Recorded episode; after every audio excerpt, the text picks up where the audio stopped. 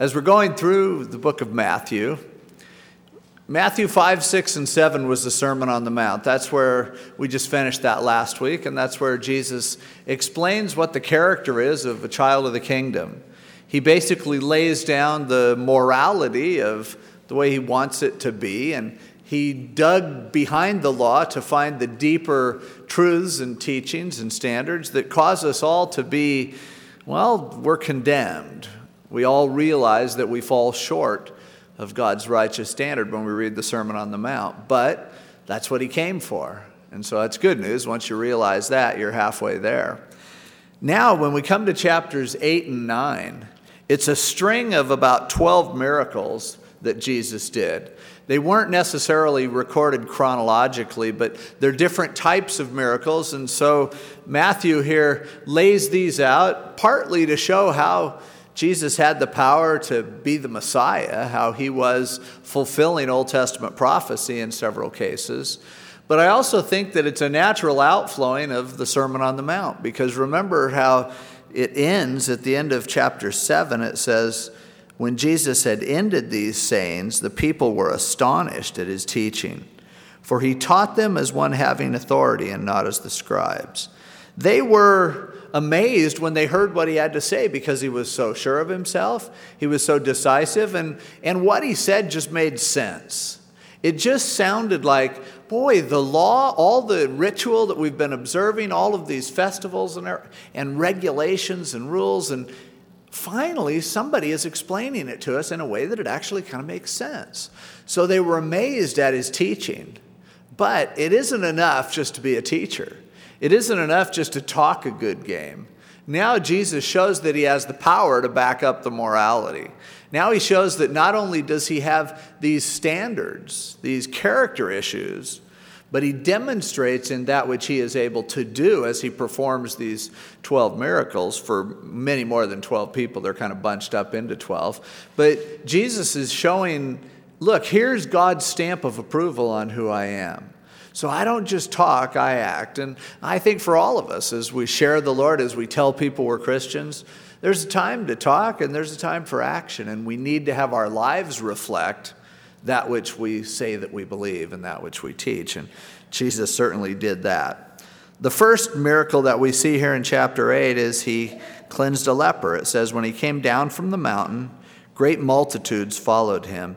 And behold, a leper came and worshiped him, saying, Lord, if you are willing, you can make me clean. Then Jesus put out his hand and touched him, saying, I am willing, be cleansed. Immediately his leprosy was cleansed, and Jesus said to him, See that you tell no one, but go your way, show yourself to the priest, and offer the gift that Moses commanded as a testimony to them. So we see this guy with leprosy. No one had ever been healed of leprosy. It's a, it's a disease biblically that's used as a symbol for sin a lot, but it's a disease that would go into your skin and actually get into your bones, deaden your nervous system, and really cause you to have a life of misery. And, and for someone who was a leper, once the priest saw them and said, Yes, that's leprosy, well, they would give them a couple weeks, and then they would look at them again. And if it hadn't cleared up, you had to be, you couldn't even go back and say goodbye to your family. You had to instantly go outside the city. And they had these little leper colonies, and anytime anyone would get close, you would have to call out unclean, unclean, because it was contagious and, and it would be disastrous for it to spread throughout the people. And so they quarantined anyone who had leprosy. And it was basically a life sentence. You're not going to ever hug your children again. You're not ever going to have the experience of being a part of society. But interestingly, in Leviticus chapter 14, there was a ceremony. When we were studying Leviticus, we saw it. There was something that a sacrifice. Remember with the two birds and you dip one in blood and let it fly away and everything? It was a it was a sacrifice that was to be done if anyone was healed of leprosy. But there was no one in recorded history up until this point that had actually been healed so they knew in the back of their minds that if anyone ever does get healed, here's what you do. But it hadn't happened yet until this point. Now, a couple things that you should notice about this leper he came up worshiping Jesus. And then he said, Lord, if you are willing, you can make me clean. On the one hand, he obviously believed that Jesus could do it. Why? Perhaps before this, Jesus had been healing other people, but perhaps just on the basis of his teaching. He realized who Jesus was and said, If you can have this kind of wisdom, if you can share the law in such a way that it finally makes sense to us, then I believe, Jesus, that you can heal me. But it's, it's kind of interesting, and I'm, I'm thankful for the fact that he, he doesn't just say, You can heal me, now do it. And I think a lot of times in our prayers, we get the idea that we command God to do things. This is certainly real prevalent nowadays in some of the faith movement where the word of faith people believe that you can order God to do something. If you say it, it has to happen. God's stuck, He has to do it. Oh, they would say, if you pray according to God's will, well, then you're doubting. You're not going to get anything from God. You know it's God's will.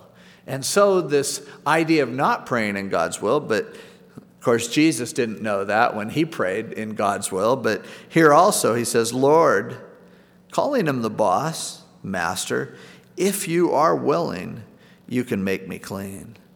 But he didn't wait to worship until after he was healed. He came beforehand and began to worship him. Worshiping God, worshiping Jesus just because of what he can do, not just because of what he would do for him. And I think there's a lesson there for us we're all, unless the Lord comes back beforehand, we're all going to die of something. And we shouldn't be preoccupied with, oh, I have to get healed physically of this malady that I have. But the idea is, God, I know you can. And what I want is your will. What I want is for you to do what you want to do in my life.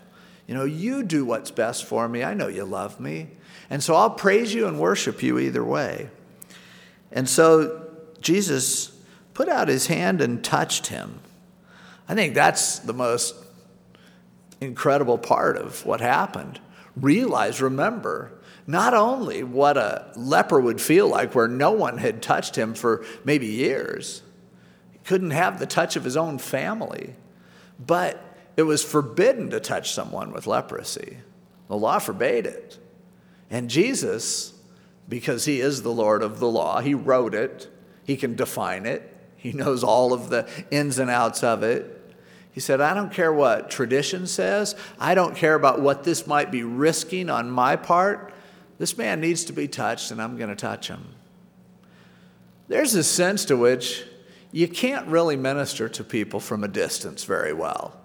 Oh, you can have a certain impact, a certain effect, but ultimately, it's when you actually reach out and touch someone, get close enough to touch them that ultimately God is going to use that. It's why so many times in the scriptures they would lay hands on people when they were being called to ministry. And it's why Jesus often had the little children come to him and, and he touched them and he held them. And here he reaches out and touches a leper and he said, Yeah, I am willing, be cleansed. And immediately the leprosy was cleansed. And, and you know, then Jesus said, Don't tell anybody, but go your way and show yourself to the priest. Now, there are a lot of times when Jesus told people after he healed them, don't say anything. Usually they did anyway, they just couldn't bottle it up. Jesus was swamped with people a lot of times, and so uh, he had different reasons at different times as to why he did that. In this case, linguistically, it's probably what he was telling the guy is don't go running home or don't go off and tell all your friends. Immediately get to the priest so you can get signed off on this not only as a witness to the priests, although I'm sure at this point early in his ministry, Jesus thought, boy, a priest will be impressed. Finally, someone's healed of leprosy. But also, he wanted the guy to go and get documentation. And that way, if the scribes and Pharisees or anyone got a little concerned about it, they couldn't throw him back out and pressure the priest to say that he wasn't healed. So he was saying basically, head straight to the priest and get this done and it was a testimony. The next miracle here in chapter 8 is healing the servant of the centurion. It says, Now when Jesus had entered Capernaum, a, a centurion came to him, pleading with him, saying, Lord, my servant is lying at home paralyzed, dreadfully tormented. And Jesus said to him, I'll come and heal him. The centurion answered and said, Lord, I'm not worthy that you should come under my roof, but only speak a word and my servant will be healed. For I also am a man under authority. I have soldiers under me, and I say to this one, Go, and he goes, and to another, Come, and he comes, and to my servant, Do this, and he does it. When Jesus heard it, he marveled and said to those who followed, Assuredly, I say to you, I have not found such great faith, not even in Israel, and I say to you, that many will come from east and west and sit down with Abraham, Isaac, and Jacob in the kingdom of heaven. But the sons of the kingdom will be cast out into outer darkness. There will be weeping and gnashing of teeth. And then Jesus said to the centurion, Go your way, and as you have believed, so let it be done for you. And his servant was healed that same hour. A Roman centurion, a Gentile, someone who was a military leader, a centurion obviously comes from hundred, you know, century. And usually a Roman centurion in those days would be, the soldiers would be bunched in groups of a hundred, but a guy like this would probably have 60 centuries of soldiers under his care. So, you know, 60 groups of 100, 6,000 or so soldiers. In the Gospel of Luke, it tells us that this guy was a guy who had built a synagogue for the Jews there in Capernaum. Capernaum is just up at the north edge of the Sea of Galilee. That's the place, that's the area where Jesus spent most of his time. This man, this centurion, who, for whatever political reasons, or maybe his heart was just touched, he had a love for the Jewish people, he was a Roman, he was a Gentile, but he was kind to the Jews and, like I say, built a, built a synagogue for them. If you've ever been to Capernaum, that parts of that synagogue still exist. It was probably where Jesus did the bulk of his teaching was right there in that thing. And it was this centurion who actually built it.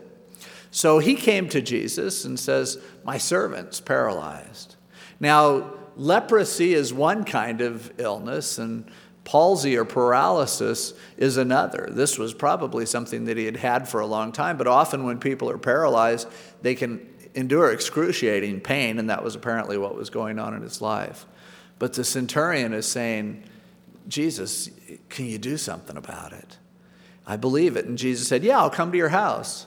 And he says, No, you don't even have to come to my house. I know how it works. In the military, I tell guys to do something, they do it. I give an order, they follow orders. And he said, So just say the word, I'll believe.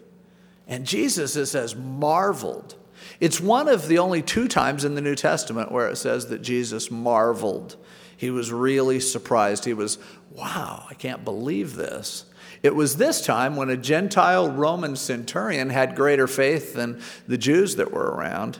And then there was another time in Mark where, where Jesus, when he saw that the people in Nazareth rejected him, and he said, A prophet is not without honor except in his own country, at that point it said, Jesus marveled at their unbelief he went and revealed himself to his own people. And they just didn't buy it. They didn't believe. And so he was amazed at that too. But here he was amazed. And then he gives this guy credit and points out, you know, here where it says, Many will come from east and west and sit down with Abraham, Isaac, and Jacob in the kingdom of heaven. What he's prophesying, even at this point, is a lot of people who aren't Jews, a lot of people who really aren't from here are going to end up partaking in the kingdom. And sad to say, people who are children of Abraham, people who ought to know better, many of them are going to end up perishing, going where there's wailing and gnashing of teeth. And it's interesting that he said the east and the west and not the north and the south. Um, for the most part, though, the way civilization was spread out, most of us, if we look at Israel, our descendants either come from more or less the west of Israel or more or less the east of Israel. And some of them moving down further south, but the whole African continent and, and South America and North America are all west of Israel. And then the whole, um, you know, Asian continent and the Far East and all that is, would be considered east. And so he's saying people from all over are going to participate. And it's, it's interesting, too, in verse 13 that he said, Go your way, and as you have believed, so let it be done for you. And he was healed. Belief and faith have often something to do with people being healed. Now, you can't make a real simple rule about it, but there are many times when Jesus would say to someone who's sick, Your faith has made you well. But this is an interesting case because we don't have any indication that this paralyzed servant of the centurion believed at all, or maybe even knew what was going on, or that Jesus was even going to pray for him. In this case, it was the faith of the centurion himself that Jesus honored and therefore healed someone else. That's intercession. That's where we pray for someone else. And it's important for us to pray with faith for us to believe God as we pray for others. And sometimes God will heal someone else just because the one praying for them has enough faith. There are other times when people were healed and it doesn't say anything about whose faith or if there was. I'm sure some of the time it was simply the faith of the person who was crying out to God, though. I think of Peter and John when with the crippled guy in the in the um, temple and and they said, "Get up and he said, Yeah, right. And they grabbed him and pulled him onto his feet, and he was able to walk and leap and praise God.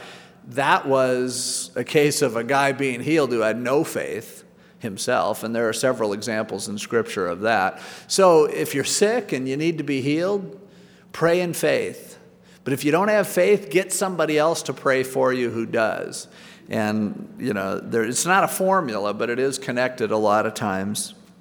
Then you have kind of a homey miracle. I mean, first you have, you know, a leper, which had never been healed before. Then you have a, a person with, who's paralyzed. And now Peter's mother in law is sick. And she just has a fever. We don't have any indication that she was really, you know, horribly ill or anything. It just says Jesus had come into Peter's house and saw his wife's mother lying sick with a fever. So he touched her hand, and the fever left her, and she arose and served him.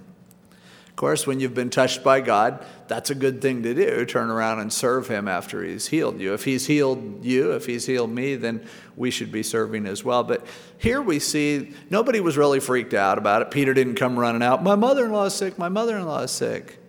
Well, okay, maybe that doesn't necessarily mean she wasn't really sick. It could mean she was mother in law. But at any rate, it's just she had a fever. You get fevers all the time. Probably going to get over it if you wait a while. And yet you see the compassion of Jesus as he healed her, as he touched her. And then, beginning in verse 16, it says, When evening had come, they brought to him many who were demon possessed. And he cast out the spirits with a word and healed all who were sick that it might be fulfilled which was spoken by Isaiah the prophet, saying, He himself took our infirmities and bore our sicknesses. This is a quote from Isaiah 53. And here, in this instance, Jesus just healed a whole bunch of people and cast demons out of a whole bunch of people just with a word. It's interesting that casting demons out isn't very easy. It can be very difficult, time consuming. Jesus told his disciples when they couldn't do it one time, this time doesn't come out except by much prayer and fasting. But Jesus exhibiting his power with just a word, the demons would flee. And casting out demons is a, a whole different category of healing that Jesus was doing here. And it is, if you've ever dealt with it, you really don't want to. You, when you deal with people who are demon possessed, you do see the power of God in an amazing way as He deals with them. But it's a horrible thing to see someone go through. And uh, we, I think, it seems like there are two kinds of people. There are some people who see demons in everything. You know, I got a demon of a cold. I stubbed my toe. It was a tripping demon that got me. I can't quit smoking, so I've got a smoking demon or a cussing demon or what. You know, people are just seeing demons under every bush. On the other hand, there are people who kind of in their minds, they really just don't even think it happens. And I can tell you personally, it happens. I've seen it, I've been there several times. At the same time, the power of God is greater than he. It's nothing to be afraid of, it's nothing to freak out about. And I also think that it's dangerous to start telling people that they have demons when it may not be a demon. You need to know that it's a demon. And demons manifest themselves in really obvious ways. The problem is, a lot of times, mental illness looks a lot like it, and a lot of people who are mentally ill who have seen too many movies seem to show all of the evidences of demons when in fact they may not be. But Jesus, with a word, was able, I can't get off on demons anymore. We'll do that another time. But anyway, he's healing all these people, casting out demons in order to fulfill in Isaiah 53, where he said, He himself took our infirmities and bore our sicknesses. Now, this is an important verse, an important thing for us to understand, I think, because there's a lot of discussion as to when it says that he bore our sicknesses in Isaiah 53. In fact, turn over there.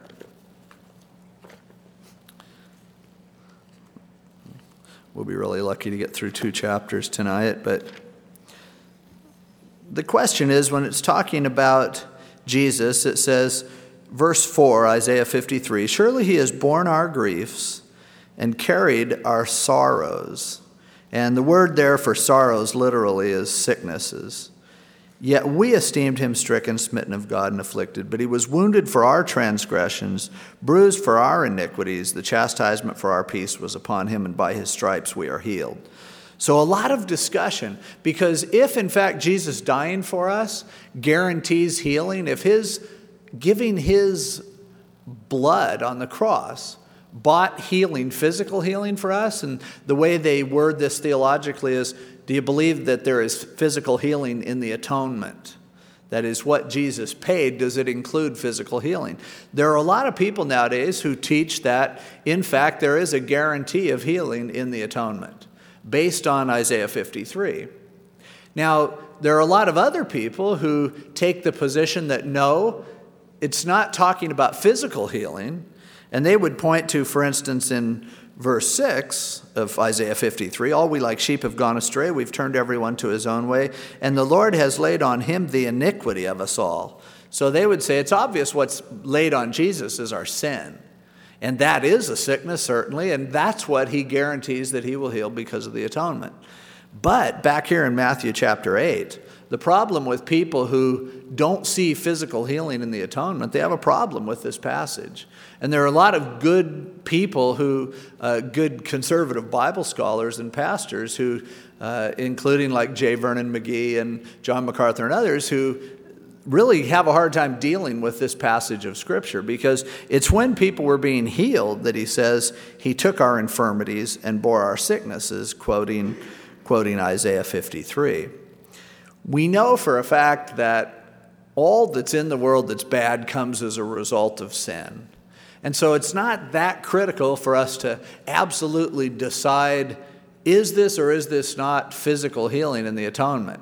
Now, the one thing we know is there is no guarantee of physical healing for us today. But that doesn't mean you need to be careful to then do a disconnect between physical healing and the atonement because here it obviously makes that connection. But the thing is, the fact is, in the atonement, is my sin forgiven?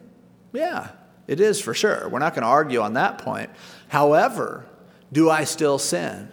Do I still drag the old man around with me? Yes, I do until I get to heaven. And so I think ultimately, I believe that, that the promise of physical healing and spiritual healing, forgiveness of sins, it's all in the atonement.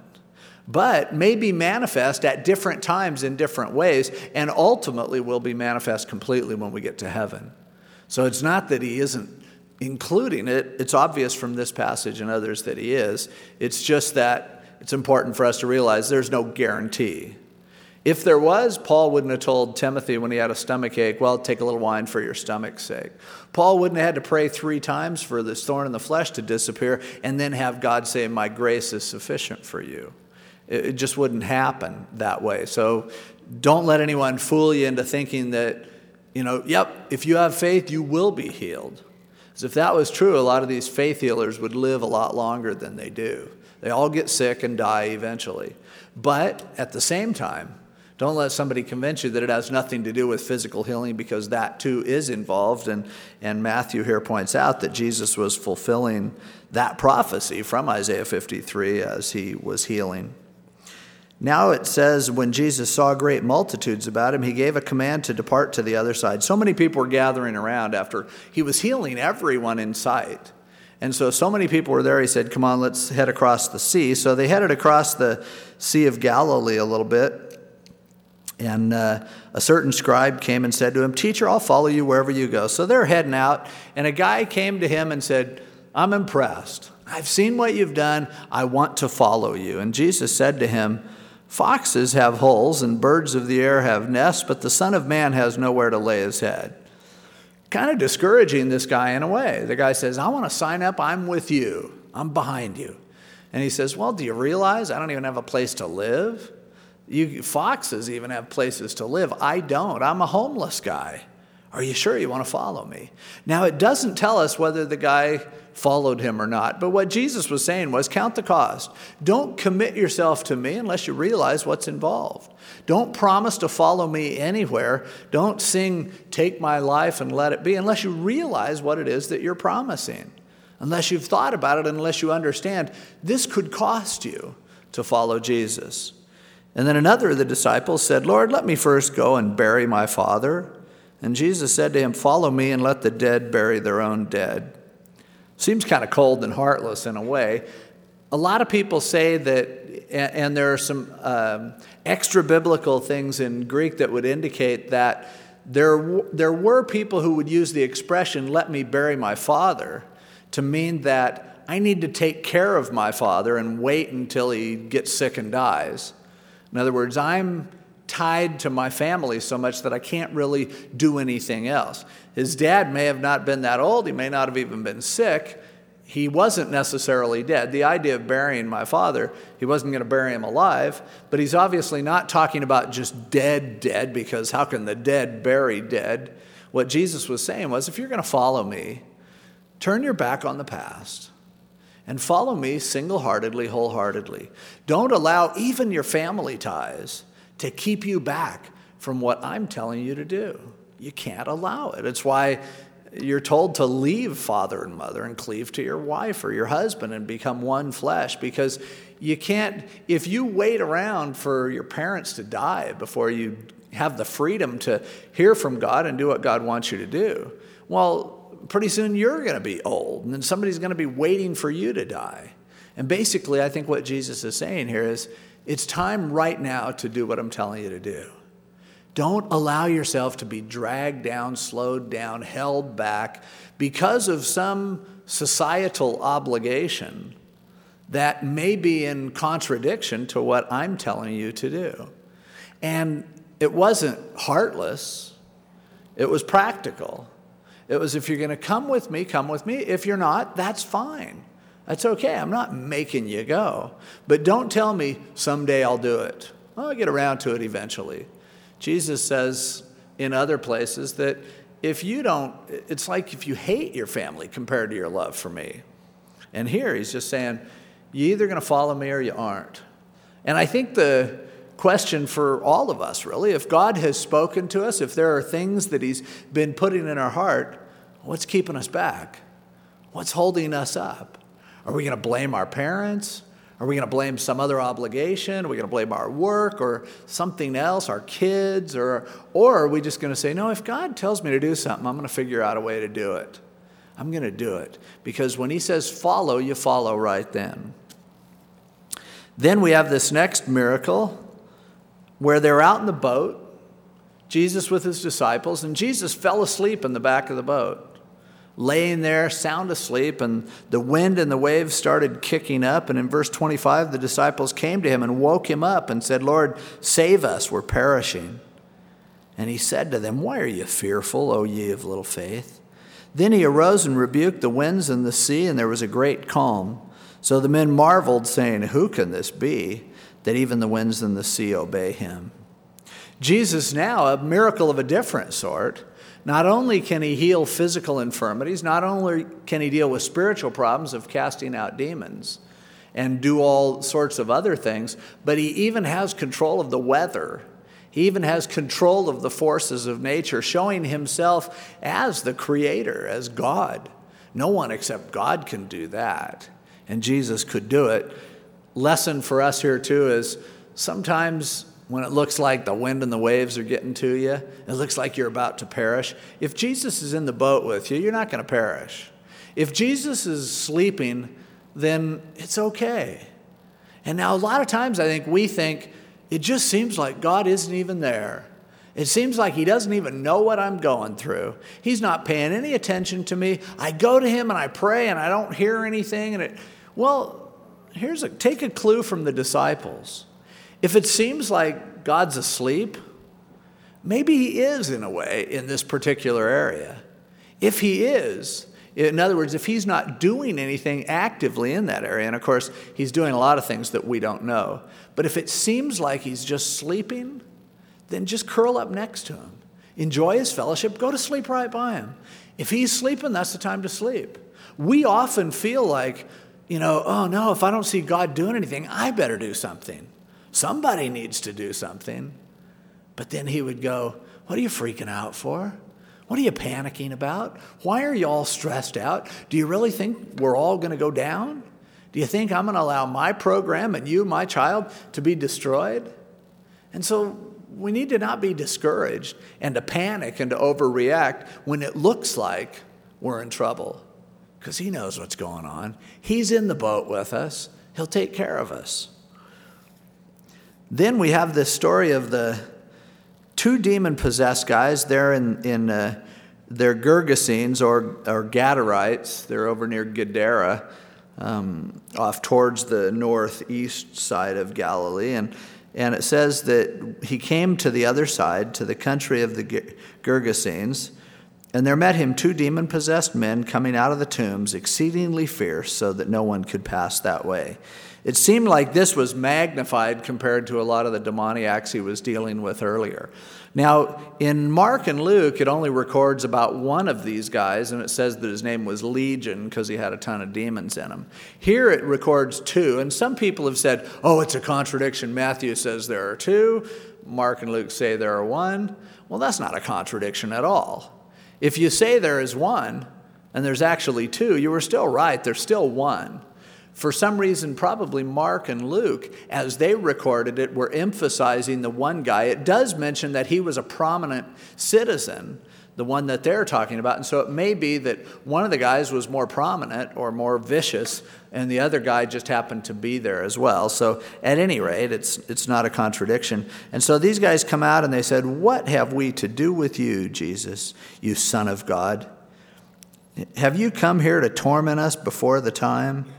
And so they began to challenge him, knowing that they were in trouble, seeing him coming and just trying to get their licks in. And, and a ways off from them, there was a herd of many swine feeding. Now, the Jews were forbidden from eating pork, but also they weren't even supposed to touch it. But here the, in Gadara, remember the tribe of Gad in the Old Testament, once they began to settle and conquer the promised land, the tribe of Gad decided they would rather stay on the other side of the Jordan River. And as a result, probably a little further away from the temple and everything, well, eventually what happened is they became pig farmers. Not a good thing for Jewish guys to do, but that's what they were doing. So there's this big herd of pigs there, there in Gadara. And the demons begged Jesus and said, If you cast us out, let us go away into the herd of swine. So they were saying, look, if you're going to throw us out of these two guys, let us go in the pigs. Now, we don't have time to go into, again, really involved demonology, but, but there's something within the nature of demons that apparently they want a body, they want to occupy something, they want to materialize. And so in this case, they would rather be in pigs than to be where Jesus would send them um, which was probably to the pit. But so they came up with this idea, and he said to them, Go.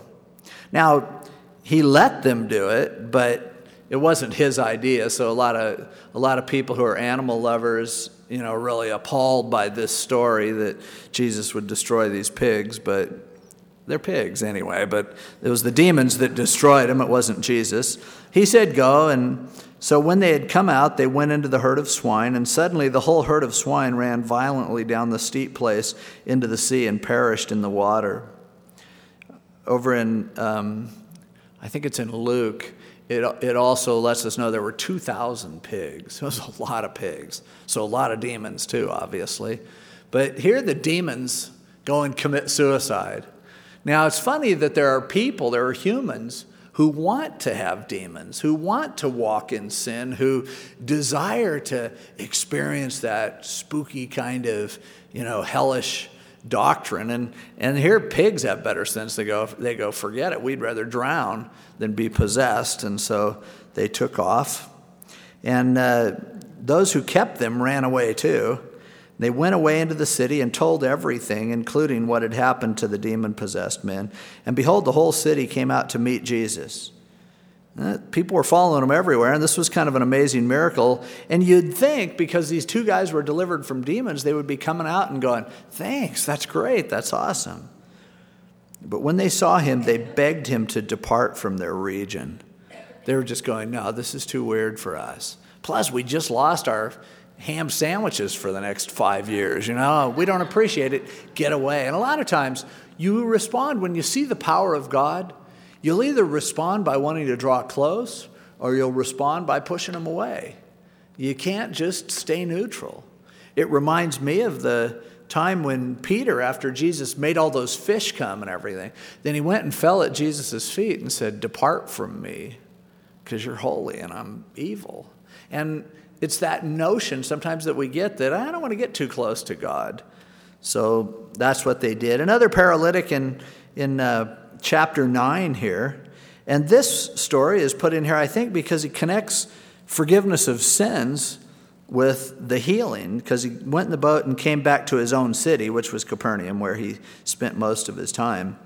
And they brought him a paralytic lying on a bed. Now, over in Mark chapter 2, the same story is told, but it's the story that you heard in Sunday school where they actually lowered him down through the roof. It was so crowded, there were so many people in the house. His friends wanted him to get to see Jesus and to be healed by Jesus, and so they actually let him down through the roof. Now, usually on in most of the Bible stories, it shows they rip the roof apart to let him in, but actually, most of the buildings in those days were made with a patio, like an atrium in the middle, with like a canvas over it, and so all you do is peel it back and lower him off. It wasn't uh, quite the way the Bible stories tell it, but it's the way the Bible tells it. So they brought him this guy, and Jesus saw their faith. Again, the people who were holding up their friend in prayer, when he saw their faith, he said, Son, be of good cheer your sins are forgiven you. Interestingly, that he forgave their sin, his sin, when he saw the faith of his friends. Now, Jesus certainly uh, must have also seen something in this paralytic, but it doesn't say that. It, it lets me realize that it's not a bad thing for me to intercede on behalf of people who need their sins forgiven. It's a good thing for me when I see someone falling into sin to hold them up in prayer in faith, believing that God's going to do that work. And so he says, Your sins are forgiven. And people are going, This is blasphemous, the scribes were saying. They were thinking that. Jesus read their minds and said, Why are you thinking evil in your hearts? What's easier, to say your sins are forgiven or to say arise and walk? But that you may know that the Son of Man has power on earth to forgive sins. So Jesus said, Look, I could say get up and walk, or I could say your sins are forgiven. Who can do either one? You guys want to try? And they, of course, couldn't say anything. And then he said, Go ahead and walk. Take up your bed and go to your house. And he was healed. And the multitude saw it and marveled and glorified God who had given such power to men. Then we have the passage that we dealt with Sunday. If you weren't here, you could get the tape for that, talking about the calling of Matthew and the compassion and mercy that God wants rather than sacrifice. And then it says the disciples of Jesus, uh, disciples of John.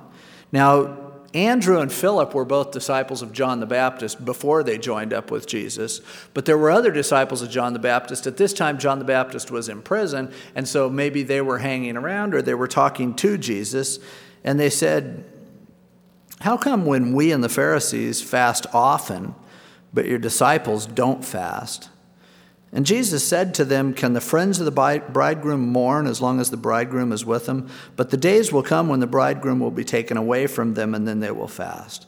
So he's basically saying, right now, now, according to the law, the only fast that was mandated was once a year on the Day of Atonement.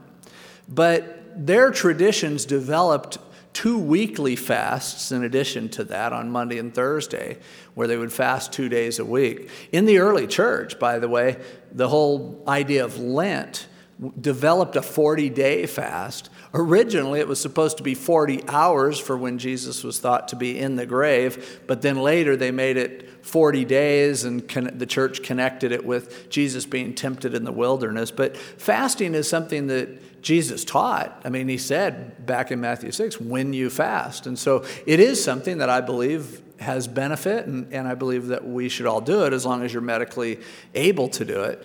But in this case, he's saying, What you're looking for is for my disciples to look all depressed and bummed because they're fasting. See, he had already said in the Sermon on the Mount, when you fast, wash your face and cheer up and don't look like you're miserable. And so, what he's saying is, My disciples don't need to look miserable. I'm with them.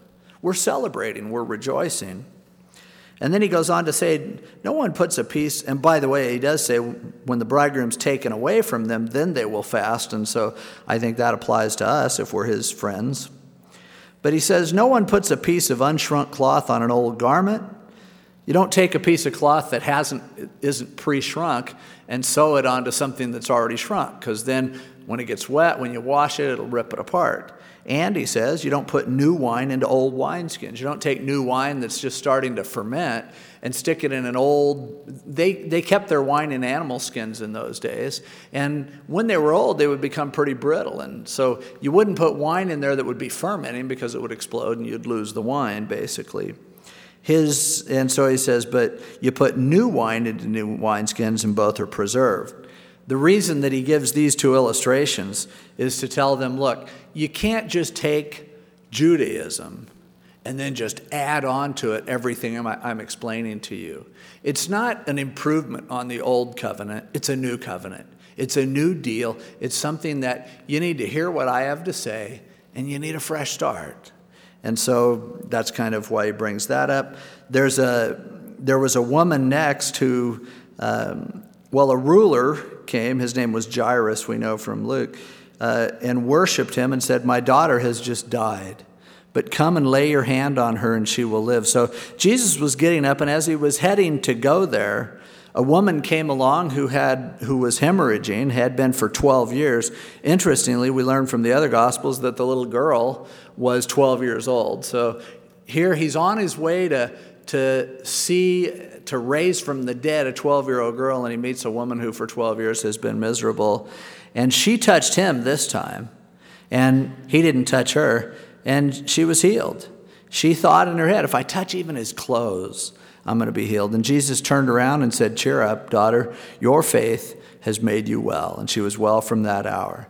Then he came, the little girl was dead and he said to them in verse 24, Make room, the girl isn't dead, she's just sleeping. And all the crowd that was wailing laughed at him. But he went in there and he took her by the hand, and the girl rose from the dead. Again, another escalation of his miracles, of his power, of what he could do, that he could go to a little dead girl and talk to her and take her by the hand and pick her up, and she would be alive. No one had ever obviously done that before. Jesus went from there, and there were two blind men following him and crying out, Son of David, emphasizing that he's the Messiah, have mercy on us. When he came into the house, the blind men came, and Jesus said, Do you believe that I'm able to do this? And they said, Yes, Lord. Then he touched their eyes and said, According to your faith, let it be to you. Again, tying it in with faith. And their eyes were open, and Jesus sternly warned them, saying, See that no one knows it. But when they had departed, they spread the news about him in all that country. So, and I'm sure he understood. It's just he had a particular job to do, and and he was trying not to draw attention to himself as a healer because he came with a much bigger message, a much more important ministry, and that is to save the world, not just to bring temporary relief, raising someone from the dead who would someday die again, healing someone of sickness who would one day be sick again.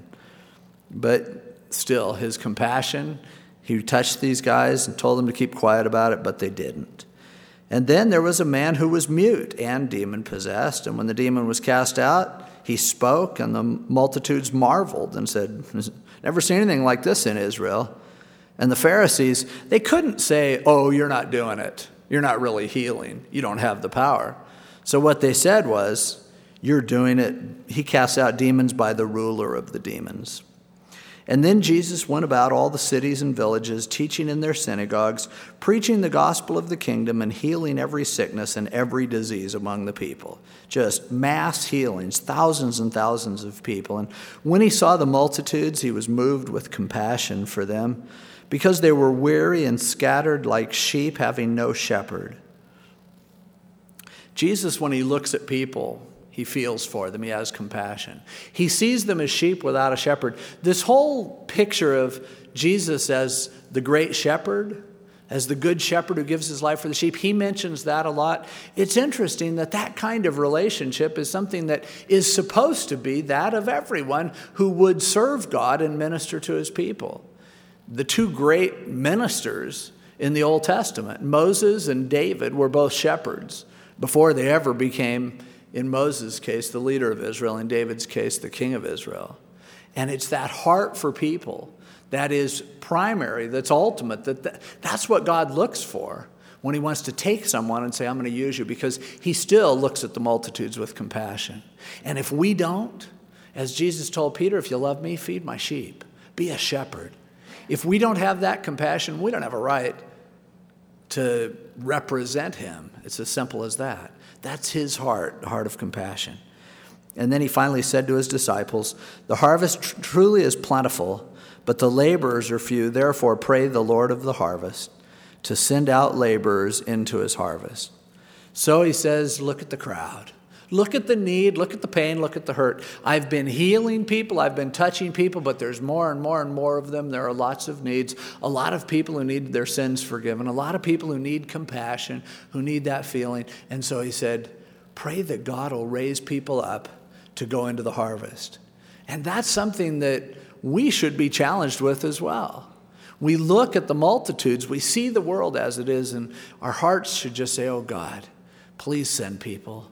Please raise people up from our body, from among our friends, from among our community. Raise them up who will go out and show compassion on the multitude with the love of God. Interestingly, a lot of people who start out praying that the Lord would send forth laborers, they find out what the disciples found out because in the very next chapter, Jesus sends them out. So he says, Pray that somebody will go, and then they go. He goes, Okay, guys, go. And so as we begin to pray, as we together join and say, God, please do something, very often God's going to come back to us and say, you know what? What I want to do in your life is actually to answer your own prayer by your own obedience. And so, as we pray for God to do work in the world, let's remember, we may be the very hands and feet of God that He wants to use to do it. Let's pray.